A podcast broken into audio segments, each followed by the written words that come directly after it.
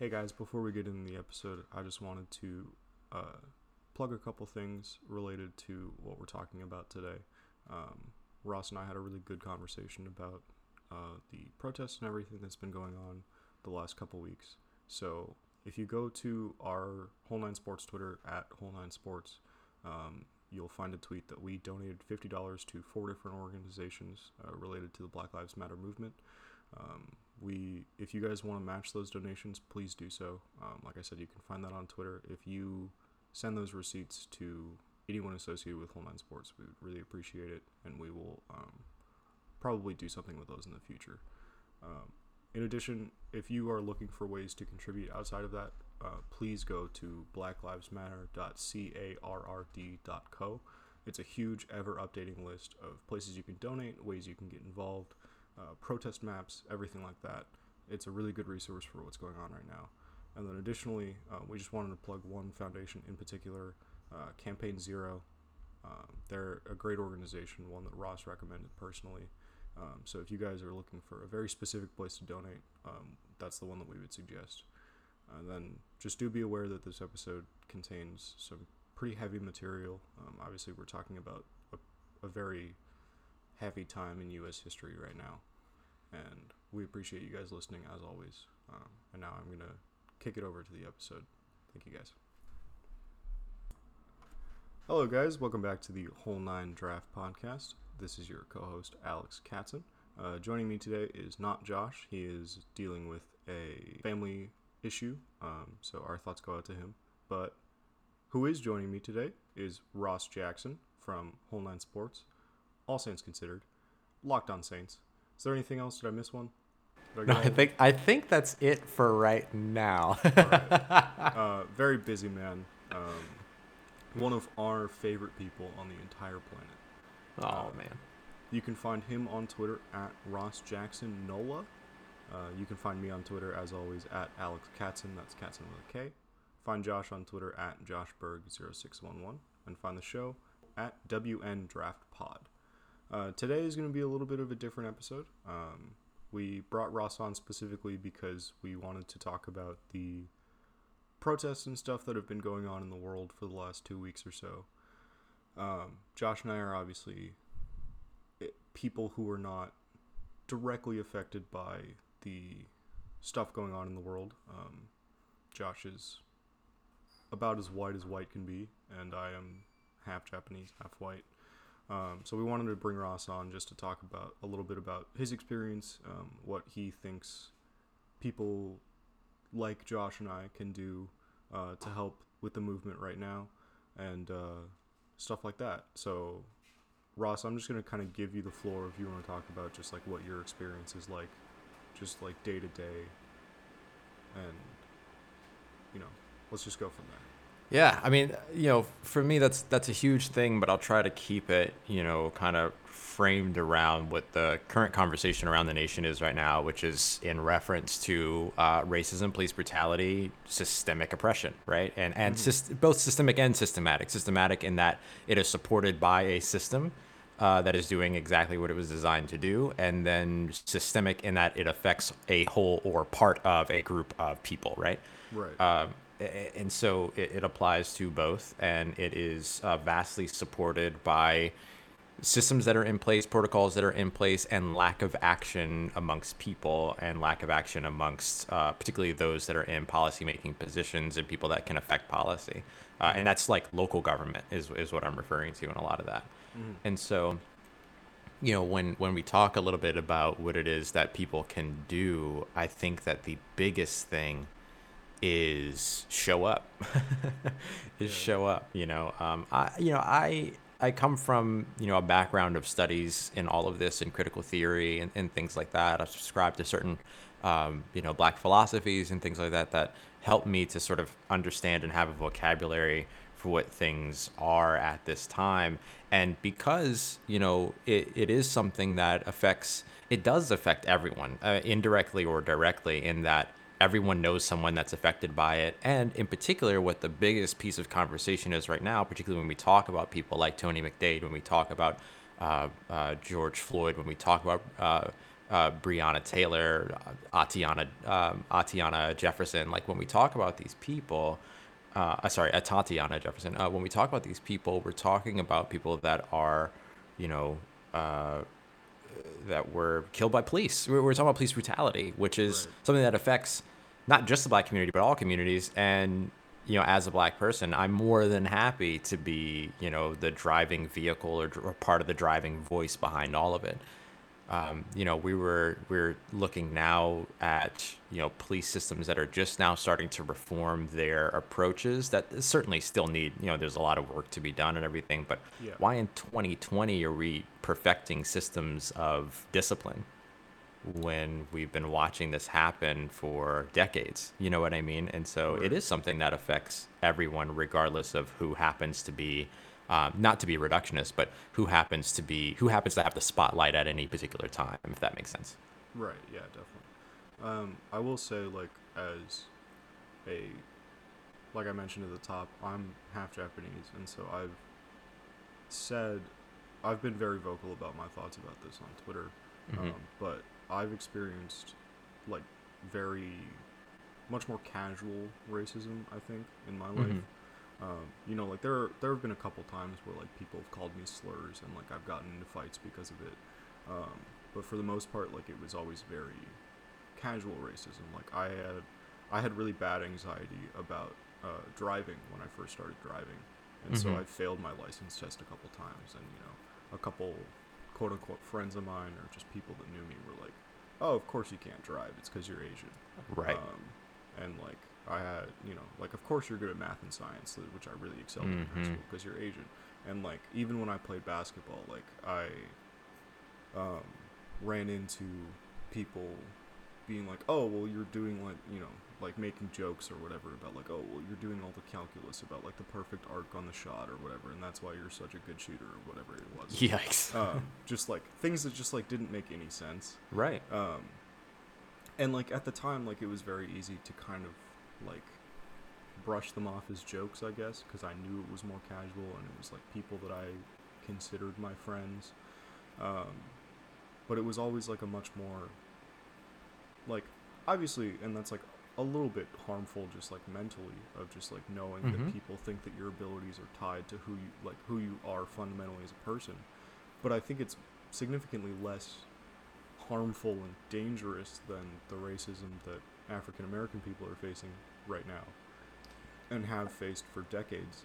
And that's scary. And I hmm like I just want to like recognize that that that's that must be terrifying Yeah, I mean, it's you know the we we suffer from a lot of the same things, and you know just that it's reformed or it looks different, right? And Right. and and so there is the sort of what I would call covert racism, which is a mm-hmm. little bit about what you're describing. Or I can look at times to where, you know, I, I remember getting hired for a job and walking in, and on the first day, my as the only black employee, my name tag and that I wore because I'll I'll explain. I'll talk a little bit about that in a moment, mm-hmm. but that I wore uh, just not my name Ross, but instead token token. My identity uh, became not who I was, but just simply the fact that I was the only black person working at that particular place. And like I remember things like that. I remember you know. Um, it and, and the funny thing is like it's not even about remembering like it's even now like working within uh, communities within the arts sometimes people who believe that they've done all the work that they need to do already end up perpetuating these different types of transgressions or, or rather aggressions. And i know we tend to use the phrases like microaggression is a really popular sort of classification but all aggression is aggression right? So Right. there's no need to reduce it. Um, and so I can talk about it as covert dog whistling, you know, type of verbiage, like the word thug being used in media, things like that. And then I can talk about more overt things like the several times that I've been pushed up against the wall because I was, you know, leaving a store with something that I had purchased, but there's no way that I could have purchased it, right? Like those types of things. Or I remember my fiance and I going, and we were we had just moved into a new apartment. We were really excited. There was this beautiful uh, painting or photo of. Um, uh, of New York City, the New York City skyline, which like we were had spent, we've spent, her and I have spent much time in New York City. We work in the arts, so like it's a mecca for that, and so like we would always go. And so we had this, and I remember us walking out, and you know, we have this humongous picture, and half of it is in a bag that it doesn't actually fit in. But we have Right. this humongous picture, and you know, stopped on the on the way out. You know, and and Mhm. and my fiance, thankfully, being vocal enough to say like, "Why are you bothering him?" You know what I mean? And so it's just like it, it those, those types of little things that feel little in the moment because a lot of times I don't know maybe maybe the same for you I'm not sure but Mhm. a lot of times in those moments your reaction is that of like incredulous like is this actually definitely. happening? Or am I like you know what I mean? Because we all kind of have to take a moment to step back. We don't have to but I think we're all we all intrinsically do take a moment step back and say am i- is what I think happening actually what's happening right now? Or am I misreading something? And stuff. There's a critical thought process that has to go through it unless particular words are used and it's blatantly overt and blatantly obvious things like that which Right. i've run into you know those types of things as well uh, on several occasions not even that long ago you Yeah, know yeah. um, I was called that outside of my place of my like my current or most recent place of work not too long ago. Like there's not not by anybody that works there, but just from walking outside because Sure. God forbid I take up space. Right. But you know, like that kind of thing, and you know, uh, operating as long as I did within the walls of academia, which is always a question of what is the degree of anti-blackness as opposed to whether or not it is anti-black when it comes to academia and education. And I'm sure you have your own experiences with that as well and stuff. And so, but the thing that that becomes so hard, and the thing that you know is for for people that are young and that are experiencing these types of things is kind of what we we have both described is our complacency within it sometimes or our complicit Yeah, nature within it sometimes right because we all uh, let me not say we all i can only speak for myself right and i can Mhm. only speak from my experience i had a lot of like imposter syndrome problems Oh, issues definitely. Yeah, yeah. when I was younger. Um, in that I didn't feel like I actually deserved or belonged to be where I was because, you know, I had a I had a father at one point at home that didn't look like me and that was very like overtly problematic and you know always reminded me that I didn't deserve what I had and things like that. Sure. And so I kind of grew up with that. And and through that I picked up this sort of attitude, particularly when I was in white spaces or predominantly white spaces, Right. That I wasn't supposed to be there. You know what I mean? And that was sometimes perpetuated by the people that surrounded me. It wasn't unjustified. It wasn't something that I just like stamped on myself. Sometimes it was perpetuated by people. And then Right. because of that, when things happen like what you've described and within your group of friends, the things that I've described, like that token, um, that token name badge and, and, and Mhm. similar things where you've experienced in terms of the usage of slurs and things like that. When those things happen, I had to make a choice about whether or not I, I had to, because I didn't feel like I belonged there, did I have to just deal with it so that maybe I could belong there? Or did I further distance myself and buy into the fact that, you know, and, and, and speak up, which would then only further the rift between me and the people that I had to spend my day with every day. Right. Uh, I and think- does that put me in danger as well? Right. Yeah, yeah. And I think what you're describing reminds me a lot of like, so. For me, growing up, I grew up very. I'm very lucky that I grew up the way that I did. I grew up upper middle class. I lived in the suburbs in Southern California. Mm-hmm. It was very. My life. I don't want to say my life was easy, but it was certainly not as difficult as some people's is. Mm-hmm. Um, but the community that I lived in was primarily white. And I remember as a kid wanting to fit in so badly Mm-hmm. that um, I have a Japanese middle name and a English middle name. Um, mm-hmm. And the Japanese middle name comes first, and so technically on legal documents, I'm Alexander A. Katson. But I always, always, always, on any standardized test or anything where you had to put a middle initial um, through elementary, middle school, up until high school, I always put N for my English middle name Mm-hmm. because I wanted people to think that I was white. I wanted people Right. to think that I was just white with dark with dark hair. Mm-hmm. Um, because I, my brother and I both pass for white fairly easily. mm-hmm. Um, where like, especially now, um, when I was a kid, it was a little bit tougher because I my, I was a lot I was a lot darker because I lived in Southern California. I was outside of the town. Um, Sure. It was a lot easier to tell. But it wasn't until my my grandpa that lived that lives in Japan died in my freshman year of high school where I started using my Japanese middle name on documents, where I started like embracing that side of me and Mhm. being comfortable saying like, yeah, I'm I'm Asian, and I think too like the a lot of what you're describing, like I I don't feel like I've necessarily experienced to that degree because I think that a lot of times in this country in particular, Asians are kind of looked at as like an acceptable minority in some ways. Right, the model minority right, stigma. Like they're- hmm Right. Um, where like the community that I lived in, like it was primarily white, but like those of us that weren't white were Asian. Mm, Um, mhm. and I think like in in my brief forays into academia now, like with my research that I do, like being Asian is very acceptable. Um, like, and I think it's you know it's because like a lot of the places that I've lived, at least, there's a lot of Chinese immigrants. There's a lot of Vietnamese immigrants. There's a lot of Filipino immigrants. There's you know a lot of Japanese immigrants. There's a lot of Asian people that are just around and doing things that we understand um, and that we accept as being like positive contributions to society. You know, like Mhm. there like there isn't a news story anytime that like an Asian person becomes a doctor or like sa- you know saves someone's life or something like that. But there is Right. when a black person does it a lot of the time, Mhm. and that's something that I I think that I've struggled with recently in terms of like my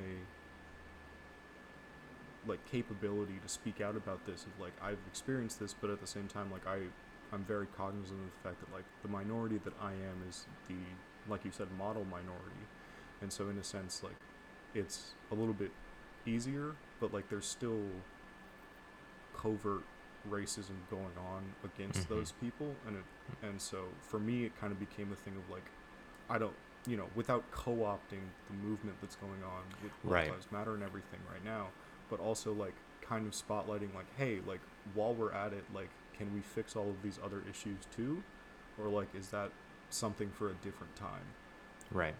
Yeah, and I just want to be clear, like when I bring up the the the sort of stigma of model minority, I'm strictly speaking on it in terms of its existence, not my support of it in Right, any exactly. way, shape, form, or course, of fashion. yeah yeah Um, but you know what you describe uh, in, in terms of action and, and why it's important is something that I think is is a good conversation to have because I'll start with a story. I remember um, years ago I was living in Arkansas at the time, Mhm.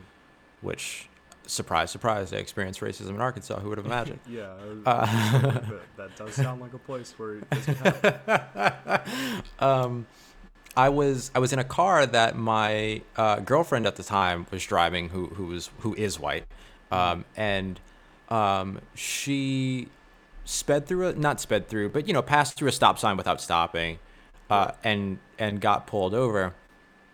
I remember the cop going up to like her side of the window. Now this is the first time that I had ever been pulled over in a car that I wasn't driving, right? So my Right, right. experience when I get when I get pulled over, whether you know, and, and usually like it's it's very clearly a checkup, mm. but when those happen, is that I have to sit and wait for probably about five to ten minutes. Two or three more police cars show up. There's usually two or three at the least.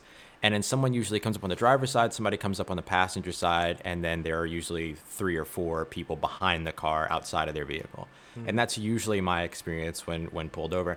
And to my understanding, that's just how it worked. That that's just what getting Right. pulled over Yeah, was. And then things like, you know, license, registration, insurance, all that other stuff.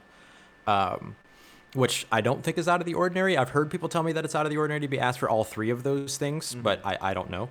Um, But my understanding is that that's perfectly normal. But th- this was this was unique because it was one officer, one car, who walked up to the immediately walked up to the driver's side, you know, talked to uh, uh, my now ex girlfriend, far far time long ex girlfriend, um, and then noticed me in the passenger seat. right Um, her license was never taken. There was no real conversation about, hey, you ran through a stop sign. This is why I pulled you over, although she asked several times. But instead, he went back to his car, and then maybe two minutes later, another squad car showed up, and then two people came to the passenger side and asked me to give them my license my information and then had me step out the car, go to the back of the car, and then get frisked and checked and all this other stuff, and you know pushed up against the back of the car and everything. Um, then they returned me to my to you know to to the front because obviously like I don't have it. I'm like the least intimidating person in the entire world. Like there's Right. there's no, you're not gonna find anything. And so like they they brought me back to the to the to the car, and then then they took her and asked her to to go with her. And again, no no request for license, anything like that, but asked her to mm-hmm. step out of the car, brought her over the car, and then questioned her in the back. And what I found out later is that the question that they were asking her was like, "Is that man hurting you? Are you afraid? Um, is everything okay? Like." Are, is he in the car? Like, or did you let him in the car? Like, how do you? And you know, she had to be like, "That's literally like my boyfriend of a year." Like, you know what I Yeah, mean? Um, everything. And so, like I think about things like that, and and the reason why that's an important story is not necessarily to express like my frustration with policing, but to give an example of the specificity of policing of black people. And what I mean by that is that usually something like that requires or is contingent upon transgression. Transgression, i.e., committing, some, like doing something wrong, whether it be violent, whether it just be illegality, whatever it might be. Usually, it's contingent upon, and violence itself is usually contingent upon some type of transgression. Right. In the black community, that's not the case. That type of violence, and, and remember too, for, you know, I know you don't have to remember this, but just for anybody that's listening, um, violence isn't specific to physical violence, right? Right. When we talk about violence, we can talk about any scope of it across the spectrum. And so, violence being contingent upon transgression is not in existence in terms of like what crime and punishment looks like for black folks and, and the black community. Um, you know, uh, it was, um, you know, you look at, let's say, the criminal justice system and the way that it is dispersed 13% of America is black, over 70% of the prison population is black. Well, that's a problem. Um, um, and then you look at the number of nonviolent offenders and the amount of time that they serve versus, you know, white counterparts who have violent offenses and the time that they serve and how comparable, unfortunately, those two things are Right. uh, when they shouldn't be. And the thing is about all of it is that when people stand up and they say things like, you know, Black Lives Matter and things like that, and people immediately want to come back with like, well, all lives matter and things like that. It's like, yes, we we know that, but unfortunately, we have to remind you of one element of that.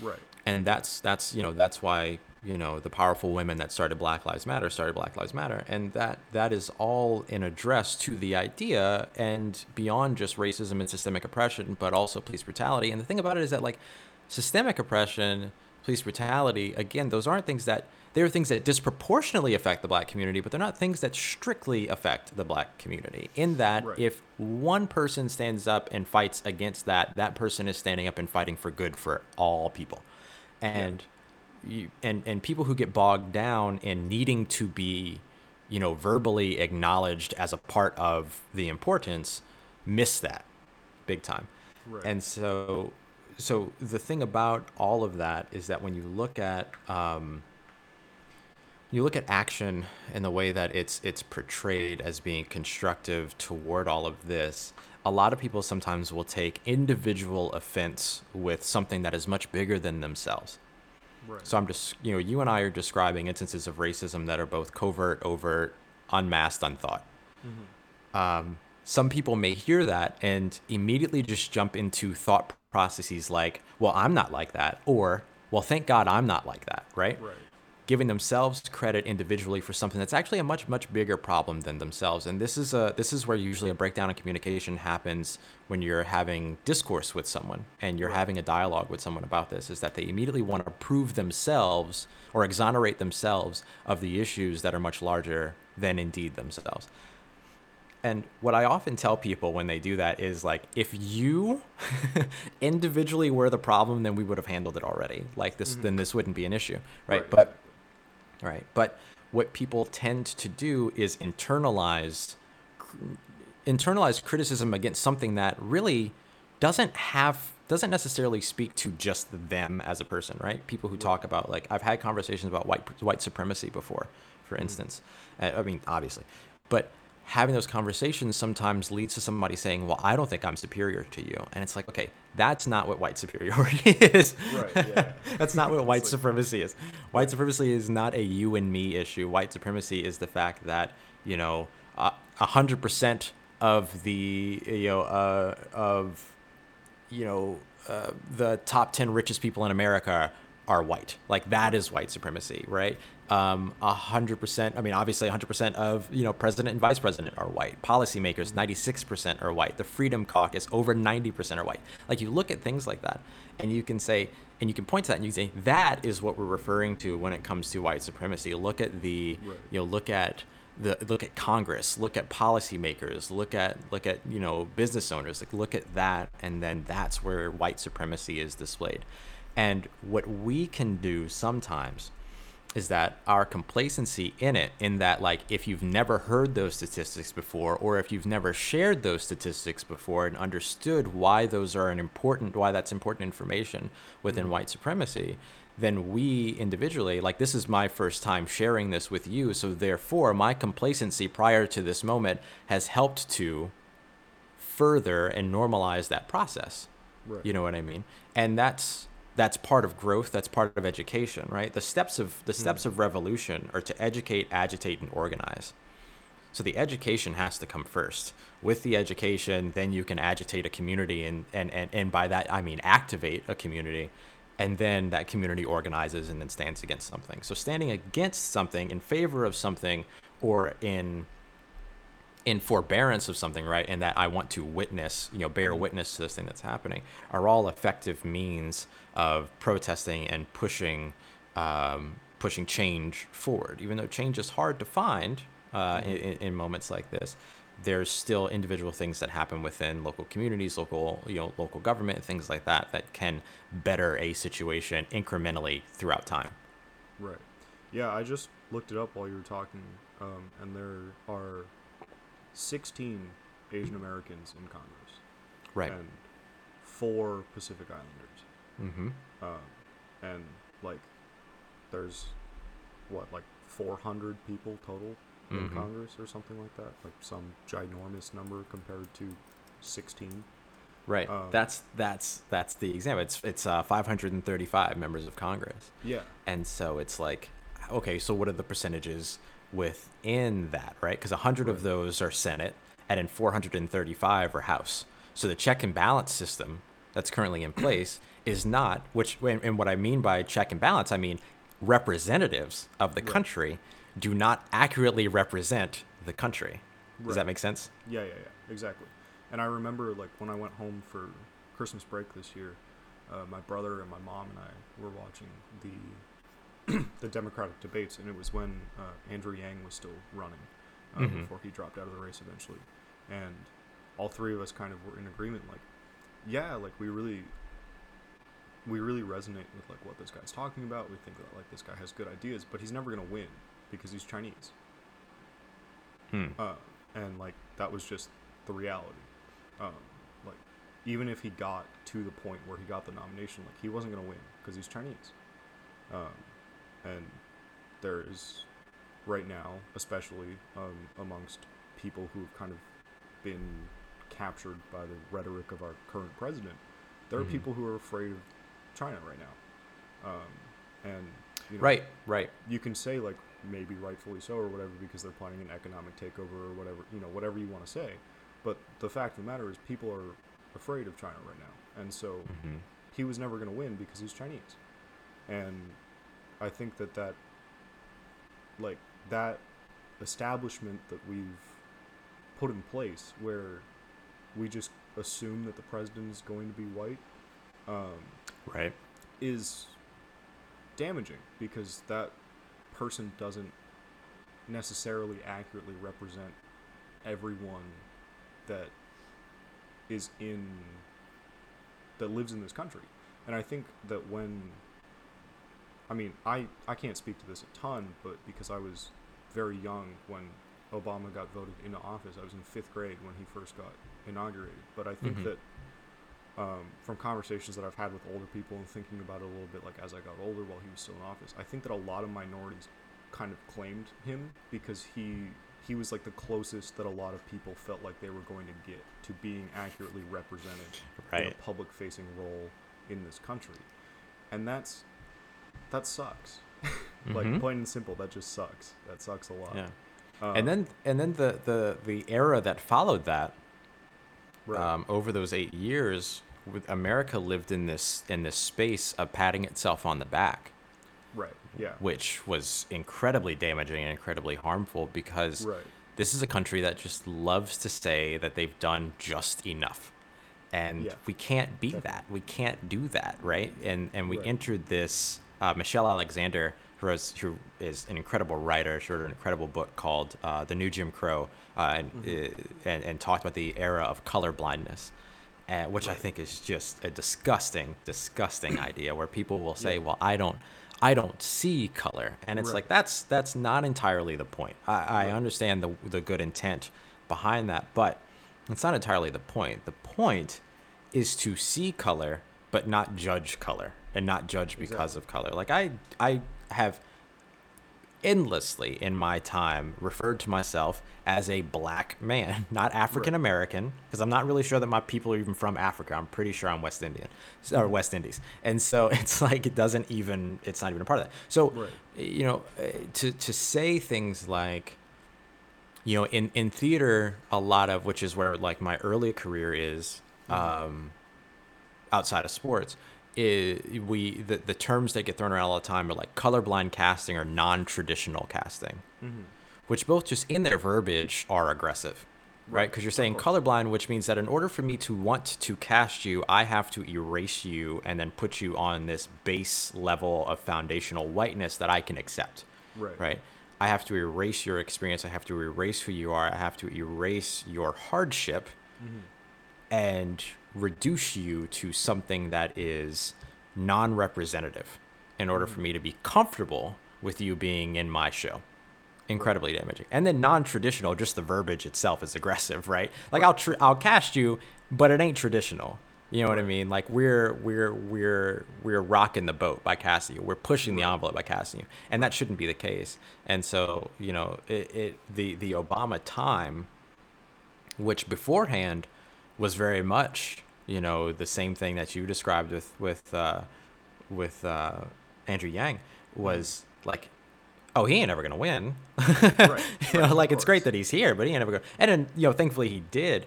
But now, how much longer, right? To, Right. You know, how how much longer from that point? especially like in this industry, you know, of like we we write about sports, Mhm. um, and most of the people that I've encountered throughout the course of this job, like especially for football and like even for basketball too, um, sports that are primarily black, um, most of the people that I've encountered in the community, and this is no knock against them, but most of those people are white. Mhm. um, and like we have we have a disproportionate amount of white people covering a primarily black sport. And that i don't know does that feel weird to you? Um, because like i think like looking at it from the surface of someone like kind of removed from the situation like it feels Mhm. a little bit weird to me and i've always felt kind of this imposter syndrome of like i'm an asian american writing about football a sport that asian americans don't really play and taylor Mhm. rapp with the rams has done a really good job of like being very outward outspoken and very Mhm. vocal about like hey i'm chinese and they had a whole series following him through his rookie year of like i'm half chinese this is what my life is like this is me you know deal with it. But Right. like I, before that i can't remember like any asian people really playing in the nfl like there's a couple here and there but no one that has ever really like made a huge impact. And so i've always had this imposter syndrome but i don't know. Do you think it's weird or like something that needs to change that like so many people in our industry in particular are white covering a primarily black sport? Yeah, I mean, I I think that I I struggle to use this word because I don't like it. I don't like this word, but I'm going to use it because I think that it's it's a general enough vocabulary that we can we can establish common ground. Um, I think diversity diversity within any field is beneficial. Now, Right. I, I hate using the word diversity because what does diversity actually mean, right? Right. Two people. Right. You know what I'm saying? Like it, it doesn't matter. But but I'll, I'll use that just for the the basic the, uh, of this. The, the more people of, of varying backgrounds, and the more people of um, of uh, that represent different communities helps to make any field better. Right. Of course. Um, even even down to just simply not being offensive. Like when Dove put out lines of uh, of um, of makeup and uh, cosmetic products that said from from dark to normal skin. Like if they had one person on that board of color b- approving those marketing uh, those, those those those marketing materials, that person would have said no, right. Exactly. like in a second. never- You know what I'm saying? Yeah. Um, or like, what was it? Gucci that did like the blackface um, uh, turtleneck thing that goes like that went like all the way up over the mouth and had the big red lips and was all black. Like there was all that kind Oh, of stuff. And you know H and M, if I remember correctly, put like the little black boy in the "I'm a monkey" shirt. Like Mm. there's all of this stuff to where like if you just had a little bit more presence, not not even like a ton of presence, but I, I mean I would I would recommend as much presence as possible of Right, people of color and people of varying communities, right? And it doesn't just come down to people of color; it comes down to trans people. It comes down to people that are a part of, uh, you know, the gay community. It, it comes down to, you know, but non-binary people. It comes down to any any representation that you can add and inject into your business. It's going to benefit that business, mm-hmm. and I think that people have a hard time calculating that because what they hear in that is, well, in order for that to happen, then we have to get rid of X amount of white people. And then it's like taking jobs. But like the athletic just laid off 46 people, right? Right. Vox has, Vox has, you know, trashed hundreds of people at this point and everything. Yeah. And so like these things as they happen don't speak toward the detriment of, of any of any like specific person it's that whole thing about like pro black is not anti-white Right. and you can replace black and white or reverse black and white like you can do whatever um, and those things aren't necessarily don't necessarily equate for each other right pro asian is not anti-white in any way right. you know Of course. So there's ways to like lift people up Right. and and th- this is the danger in comparative argument. You know, if I look at the fact that you know uh, George Floyd was choked with an officer's knee on his neck for eight and a half minutes, three of which he was uh, look, you know looked to be unconscious, to and then and then died because of it. If I parallel that with you know Dylann Roof, who you know killed nine people in a South Carolina church at a place of worship, a place of solidarity, a place of of um, of sanctuary for black people and then was you know calmly arrested and stopped off at burger king so he can get a little something to eat before they took it to the precinct. Like if i compare those two things it doesn't mean that what people tend to hear is well that's what they should have done with george floyd. They should have arrested him taken him to burger king and then took him to the precinct. And that's not necessarily the case and and at the and at the on the same other side of the coin i'm not saying that dylann roof should have been you know had his neck you know kneeled on for eight and a half minutes. Right, i'm just saying that whatever the hell the the basic level of what policing is supposed to look like because i'm not sure anymore in this country Yeah. that that's what it should look like is. right. That that's what it should look like for everyone. Like imagine that. And so it, it is it is a very interesting thing. And so like we have to eliminate the comparative argument entirely and instead look at just simply what the benefits are in terms of in terms of magnifying voices and amplifying voices of people that are previously silenced not even quieted but like completely silenced. And so i think that sports writing i think that theater which is also predominantly white I, i'm a part of the actors equity union which is 53000 people um, and i'm one of maybe 15 black male stage managers in that 53000 person union. Now that union represents both actors and stage managers but stage managers take up about 13% of that 53000 and so you look at 13 out of that 13 out of that 13% and that's still hardly enough. Right, and then you throw in, you know, the other part of the conversation that we're having, you throw in um, Asian and then you throw in Pacific Island, uh, Pacific Islander as those other categories that are so commonly listed and so commonly divided. Um, that percentage gets even smaller Right. and all. And so it, it is something that I feel like if we had more of, that it would benefit everyone. And that's why you see a lot of journalists right now that are trying to amplify the voices of their person of color counterparts or their counterparts of color within within the industry, regardless of whether or not they're covering in the same state, same sport, same whatever. Um, I do think, yeah. I mean, you look at a guy like Michael Micah Peters at The Ringer, who's an mm-hmm. incredible, incredible writer, Yeah. and the the cultural context that he brings to everything that he draws up, whether it be mm-hmm. for sports, for popular culture, or whatever it is that he's covering. He does a fantastic job of injecting culture into it to make it accessible to people that are not whose voices are not usually written for. Right. You know what I mean? Yeah, definitely. I did want to circle back to two points that you made earlier. The first of which was like all the layoffs and everything that's been happening at, at Vox and at the Athletic and everything. Um, Kofie Yeboah, who is who does content for SB Nation. I don't know if you know him, but he does he does incredible content. I really enjoy everything that he puts out. Um, tweeted out a couple like a week or two ago that he was looking around the virtual newsroom that they have set up right now, and he's one of two black people left at SB Nation. And then he followed that up when the the next round of Vox layoffs came out a couple days ago, and said like, yeah, at the time I didn't include those that had been furloughed, um, but all those people got bought out today. So it's it's me and one other guy, Right. and like that's it at all of SB Nation, um, which is insane. Right. Um, and like the Ringer Union has tweeted out like they're gonna they're gonna try to do a better job. I know that they've had a a, uh partnership with NABJ, the National Association of Black Journalists, or something. like Mm-hmm. of which that. I I'm about to become a member of, by the way. Um, that they they've always had a partnership with them of like um, giving young black journalists internship opportunities there. Um, but I know like they've tweeted out that they're going to do more work on it. Um, I know a lot of other media companies have tweeted out that they're going to do a lot more work on it. Um, so like change is happening, but I think it's coming slowly. But I think also like there there's a conversation to be had about like why wasn't it happening in the first place. Oh, Um, always. Yeah.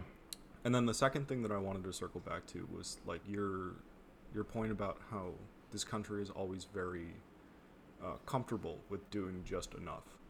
Um, and I think like we earlier, like I guess last week now, um, on Tuesday when everyone had the black squares and everything, Mm-hmm. I think that there was a lot of reaction and, in my opinion, justifiably so, about a lot of people that had just posted the black square without saying anything prior and without saying anything after, and Mhm. that was their their only statement on the matter. Mhm. Um, and people were upset about that. And I know, like, um, I know a couple people that do that, and I had conversations with them. And you know, for some people, it was just like, well, like, I just wanted to make my stance clear in case anyone, you know, wanted to know, or in case anyone like thought, you know, whatever. Like, and I think to a certain extent, like, it, the whole social media aspect of what's been going on it's it's like a very easy way to exonerate yourself of that kind of like oh well i'm not that way Mm-hmm. and it's like while that's appreciated right like of course like you you like to know that the people that you associate yourselves with are people that don't personally hold these views at the same time i think it's important for people in those positions to have conversations with family members that may be in that position uh, or coworkers that may be in that position or you know people that they associate with that are outside of your own circle that are in that position. Um, my my younger brother who is incredible and has done a ton of awesome stuff related to the to the protests and everything even though he's only 18 years old um, i'm Mhm. super proud of him. Um, he had a really good tweet that I kind of piggybacked on the other um, a couple weeks ago. That was some of you guys clearly have never been called racial slurs on the blacktop and in the classroom and on the street and by quote unquote friends, and that's okay because you can use that privilege to help dismantle the racist police state more endemic to this country than a literal pandemic. And Mm-hmm. what I had piggybacked that tweet on was, yeah, like if you're, like if you don't have those experiences, like you don't need to feel like you're not part of this movement because in fact your voice almost matters.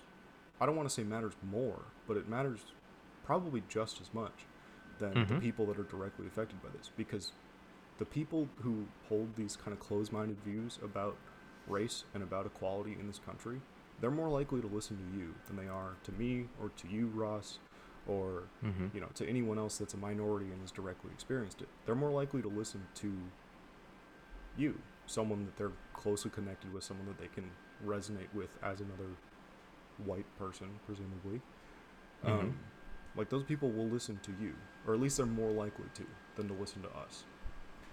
Yeah, and and you're absolutely right about that, and and that's one of the things where I, you know, I.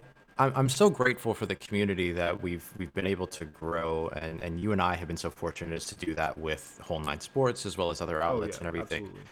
And just the incredible amount of people that we get to be in contact with. And I've gotten, you know, uh, people people know that I'm I'm an open book and that they can come and talk to me and things like that. Because my approach is always let's establish common ground and mutual respect, and then we'll have a conversation to where Right. we just work on providing education, not educating each other, not the verb, but just providing education Right. and just learning from one another, which I feel like is far more, I mean, far more constructive than you know the Twitter pissing matches that you see Right. uh, all the time with people just arguing and trying to change each other's mind. You can't go into discourse trying with the intent to change someone's mind. You activate defenses, it doesn't go anywhere. But instead, having those other conversations has been great. And and sometimes when I have those conversations, people will lead off with, "Hey, I, I know that I'm white, but," or Right. "Hey, uh, I'm white, so I feel like I can't really speak on this, but I wanted to know if I could ask you a question because I'm trying to understand more." Th- Right. That that type of of that's that imposter syndrome on the other side, right? That same Right, thing that we had talked about. Where it's like, oh, I don't deserve to be a part of this conversation. When absolutely you do, because the thing is, and this goes for everyone. I can speak to this personally because of the way that I've been affected by other black men who have found success in the world, right? I, I, every person resonates with people that reflect their experience Right. and it's so it, it speaks exactly to what you said that every person that no person should be afraid to speak up if the argument is standing against racism injustice police brutality discrimination prejudice or not Right. like if those are your two options that it feels like yes uh, and speaking toward those things regardless of who you are regardless of what you look like regardless of what you've done in the past and sometimes especially because of what you've done in the past Right. uh, you should feel empowered to do that particularly speaking in favor of the uh, uh, of saving people's lives essentially you know if, if we boil it all the way down to brass tacks and that to me happens just as what you said people tend to resonate with each other now there will be another conversation that has to be had later with like hey white person why did you only listen when white person b spoke to white person a Right. and not black person a spoke to black per- i mean sorry I spoke to white person a there's another conversation that has to happen there but if it's going to save lives to have that conversation later Right. then i'm down with just having that conversation later you feel me and so Yeah. like to me i think that that that, you know what you speak to is is an absolute truth and is a great observation that we all have the ability to affect and resonate for and with the people that we reflect so it's everyone's responsibility to do that when they have the opportunity Yeah, and I, I do want to mention like everyone I I've been very proud the last couple weeks to be working for this company um, Mhm. for Whole Nine Sports. We like everyone in internal conversations that we've had has been on the same page and been very open and very vocal. Um, we've done a lot of public facing work about it, you know, just individually and as a collective. Um, and I like obviously we had the the interview on the whole nine sports podcast with uh, Mhm. Winston DeLattiboudere the third uh, with Brandon and Dylan which if you guys haven't listened to that please go listen to it it's it's incredible it's incredible um, that's really the only way to describe it um, it's it's an incredible interview and like I have been very I have considered myself very lucky to be working for this collective during during Mhm. this time because I think everyone has been very open-minded and very like willing to admit that their perspective may be wrong and like if we could just extend that out to everyone like I, that that would be the ideal for me but Yeah. um, obviously like we have a lot of work to do to get there and um, you know i think that i i've kind of fallen into this too but i've had conversations with a couple friends about like you know obviously seattle is one of the has been one of the hotbeds of protesting uh, in the last couple Mhm. of weeks and there was literally a protest that went right by my apartment yesterday um, and I've had conversations with a couple friends. It's like, oh, like, do you think we should go out and go.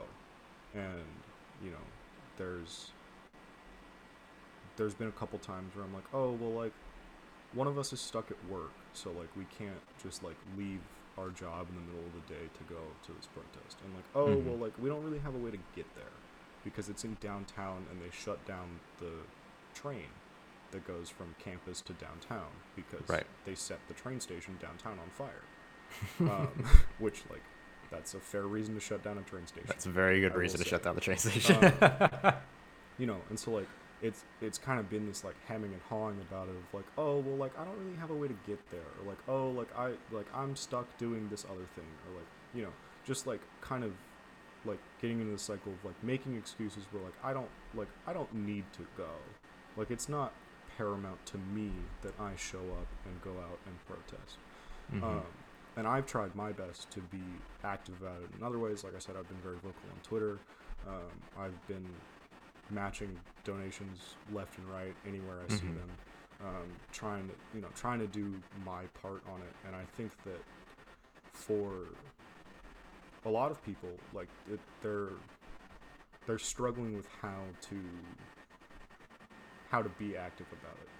Um, and I think that is like the starting point. I think we we can kind of agree on is like if you're in a position of privilege and you're struggling with a way to start like just have conversations with your family members with your other privileged friends with your you know people that you work with people that you associate with just have Mhm. conversations with them because i think like we said like those people are more likely to listen to you and we can have that conversation about why they're more likely to listen to you later if we need to hmm Yeah, yeah, exactly. And I think that you know there are a lot of people that have to make hard decisions right now because in the midst of these protests that are very important, there's also a pandemic outside. So you have to be cognizant of that. Like who else is in your household?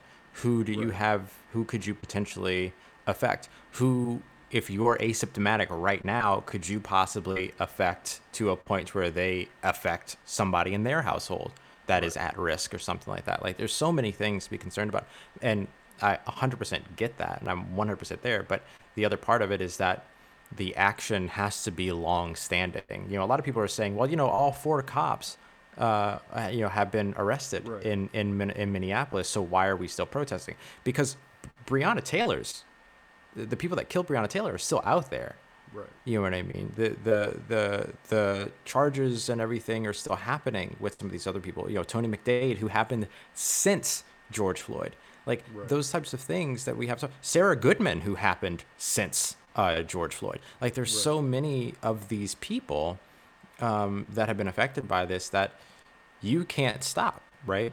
And Right. so I think the key is that it, it and, and you mentioned this uh, inherently in, in your talks about like matching donations left and right is that like you can't just do one thing like post a black you know box on your on your Instagram page and then say I did I did what I need to do like share resources share information and by if the resources are money if the resources are material if there's a protest that's walking past your house and you have a pallet of water like resources can be anything. It doesn't have to be monetary. It doesn't have to be financial. And then you have resources and information that you can share. Just because you're seeing information for the third or fourth time in terms of here's a list of uh, you know places that you can donate doesn't mean that if you pass it on that someone else won't see it for the first time. Right. Right? You know, not everybody knows what Campaign Zero is and the type of work that they do. Not everybody, you know, people know Black Lives Matter, people know like organizations like that that stand out. Right. But if you don't know what Campaign Zero is, Google it, check it out. You know what I'm saying? Look Right, at exactly. uh, uh, Martin Luther King's speech from 1967, the year before he was assassinated, so that you have fodder for when people misuse uh, Martin Luther King quotes, Right, which just yeah. drives me absolutely nuts. Um, look at you know read uh, self-educate as well like educate yourself so that you can help to educate others you know. I, I mentioned that book by michelle alexander the uh, uh, the new jim crow. There's black skin white mask by frantz fanon which has been on the shelves for centuries now. Like there's there's so many different uh, angles to go in terms of just educating yourself and taking not even just educating yourself but just in you know so many different ways that you can take long standing and long lasting measures of support that don't stop at again the the bare minimum, right? Because Right. you know, as somebody that covers the Saints, I've been covering this Drew Brees situation Yeah, like was, a I hawk, was right? planning on asking you about that, like, because I think Yeah. Drew Brees is a like at least the way that I've seen it thus far um, seems to be a good example of someone that had a misunderstanding of why the protests were happening and what was going on, and then he got called out on that, and rightfully so. Um, but then he had a conversation with his black teammates and with black people around him, and he realized that he was wrong. And I think that he's done a lot of damage control almost, but also like I think that he actually has learned from that and is, you know, kind of putting putting his money where his mouth is in a sense where he's like, yeah, like I was wrong about this. Like let me like show me what I can do to help because I'm trying to learn from this and like it is a process and like please like understand that but like I'm trying to learn I'm trying to do my best to like kind of get up to speed with what needs to be done. Mm-hmm. Yeah, and that's and that's the big thing, right? How do you educate yourself, and then how do you turn that education into long-standing action, which is the thing that everyone's still waiting for when it comes to Drew Brees. Like the statements, the apologies have been nice. Him sparring with Donald Trump has been fun, but where what what is the long-standing action? Like what happens next? You know, he's got guys like Demario Davis and Benjamin Watson and Malcolm Jenkins who are either presently in the organization or not far away from the organization. In Watson's case, Demario Davis and Benjamin Watson compared, I mean, sorry, combined to op to to co-write a bill that got passed in Louisiana to reduce to to do away with minimum sentencing and to challenge or to challenge minimum sentencing and to do away and provide uh, in the hopes of providing um, non nonviolent offenders, nonviolent felons, their voting rights when they get out of jail. Yeah. so that people that you know haven't committed capital crimes can still maintain their rights when they get out of jail particularly the the fundamental right of being an american in terms of political power which is something that black people have gained although ontological power is still a much larger question. Mm-hmm. But political power in voting is still something that that they want people to have access to. And they did that as as a pair of football players in the NFL which is why the stick to sports moniker is just so stupid.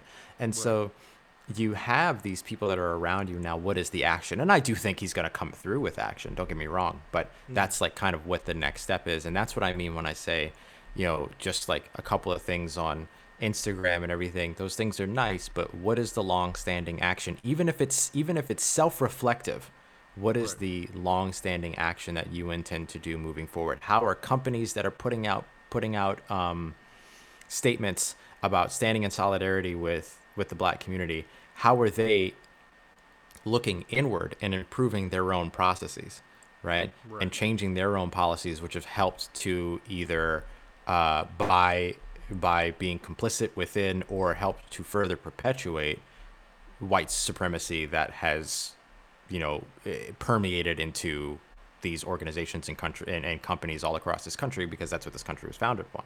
So and you can learn more about that in that whole nine sports interview that we were talking about. There's so many of those things that you kind of just go okay what's next? I'll say that you know um, there's a company out there that is that is swedish run. I don't know if i can say the name should say the name i don't know. I would love to give them credit but swedish run but has done an incredible job of saying here's our stance and here's what we're doing. We're redacting the names and personal information on every resume that comes across our desk during the hiring process so that we don't make any implicit bias or so we don't allow any implicit bias into our decision making and we're making decisions strictly based upon experience and if they fit the job. We are you know overhauling products to make sure that we present more products that are far that are far more representative of the full on uh, community of people as opposed to just individual communities. Like putting out a full on here's our call to action for ourselves in addition Right. to here's where i stand. What is your personal call to action? What is your personal verb in terms of what it is that you're going to do for yourself? Again even if it's self even if it's within yourself what is that thing? And i think that that is where the important answer quote unquote it, it's hard to call it an answer right? But the Right. important next step is in terms of how do we further uh, how do we further this movement and further support this movement Yeah, definitely. And I think that's a good place to leave it. I think that's a good way to kind of wrap up that conversation, just like what is what is your long term call to action gonna be? Um, so, thank you so much, Ross, for coming on and talking about this with me for the last hour. Um, I learned a lot personally. I, I think the people that listen to this are to learn a lot. Um, so thank you so much for coming on. Um, Oh, you guys- absolutely, man. if you guys want to listen to the interview with Winston that Brennan and Dylan did, we will link it in the episode description. Um, go ahead and find us on Twitter. You can find Ross at Ross Jackson Nola. Find me at Alex Katson. That's Katson with a K. Uh, you can find Josh on Twitter at JoshBerg0611. Find the show at WN Draft Pod. And of course, find Whole Nine Sports at Whole Nine Sports. And we'll see you guys next time with hopefully a bit of a lighter conversation. But this was an important conversation to have, and we, we felt like it was important to use our platform to have that conversation and kind of hopefully encourage some people out there to make a change, um, kind of find that call to action within themselves. So, thank you guys so much for listening. We will see you next time.